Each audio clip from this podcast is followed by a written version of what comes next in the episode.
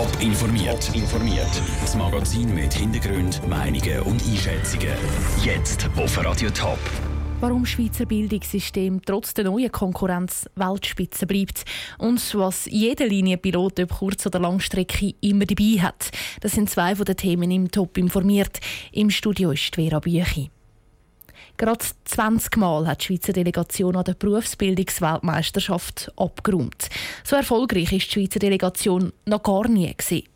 Der Bundesrat Johann Schneider-Ammann freut es. Es ist natürlich wunderschön und ich gratuliere der Schweizer Mannschaft aufs Herzlichste und bedanke mich bei den Athleten, in Anführungsstrich, und bei den Betreuern. Es ist super gut. Ich habe die Rangliste vor mir, eine halbe Seite erste Rang, eine halbe Seite zweite, dritte Rang äh, nachher noch eine ganze Seite Diplom. Das haben wir noch gar nie gehabt. Eigentlich hat es in den letzten Jahren immer mehr Konkurrenz an den World Skills. Länder aus Asien oder Südamerika investieren viel, um am Schluss Medaillen abzuräumen. Was die Schweizer Berufsleute im internationalen Vergleich nach wie vor so stark macht, Zara Frattaroli hat nachgefragt. Elfmal Gold, sechsmal Silber, dreimal Bronze. Das ist die Bilanz der Schweizer Delegation an der World Skills zu Abu Dhabi. Im Vergleich, Deutschland hat gerade mal zwei Silber- und zwei Bronzemedaillen geholt. Der Niklas Schatzmann, Chef vom Amt für Mittelschule und Berufsbildung im Kanton Zürich, ist stolz auf die einzelnen Medaillenträger. Sie sagen aber alles andere als Einzeltalent. Wir haben halt wirklich in der Schweiz die Situation, dass die Jugendlichen, die jetzt da die Medaille geholt haben, zwar schon die Besten sind, aber eigentlich repräsentieren sie den Durchschnitt von der Ausbildung.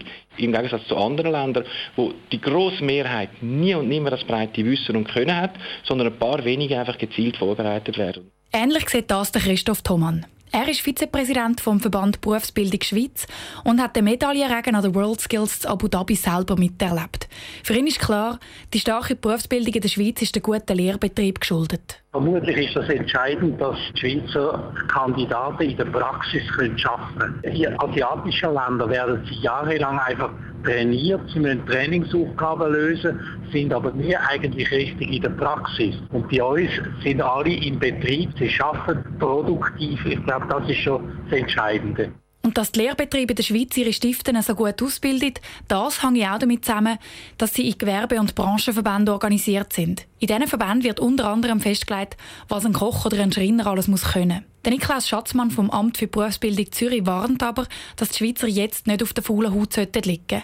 Er sieht nämlich auch Herausforderungen auf das Schweizer Berufsbildungssystem zukommen. Heute ist es nicht mehr wie früher so, dass man das ganze Leben in einer Firma schafft, sondern man wechselt den Arbeitgeber, man wechselt häufig heute sogar Branchen, man macht nicht mehr das ganze Leben lang den gleichen Beruf und das ist natürlich eine Herausforderung für das Individuum selber. Wie kann ich es schaffen, fit zu bleiben für den Arbeitsmarkt. Damit trotz der Digitalisierung und dem gesellschaftlichen Wandel niemand unter die Rede kommt, müsse die Politik auch weiterhin viel in die Aus- und Weiterbildung der Berufsleute investieren.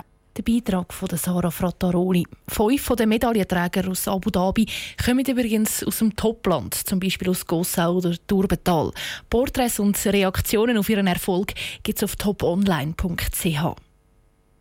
Wir bleiben beim Thema Beruf. Als Kind haben ja die meisten von uns einen Traumberuf. Und da gibt es doch ein paar Klassiker: Astronaut, Filmstar oder auch Pilot. Aber was gehört eigentlich wirklich dazu, zum Pilot zu sein? Andrea Blatter ist im Cockpit mitgeflogen. Verschiedene Bildschirme und Radar, blinkende Lämpchen, Joysticks, Pedalen und Knöpfe, überall.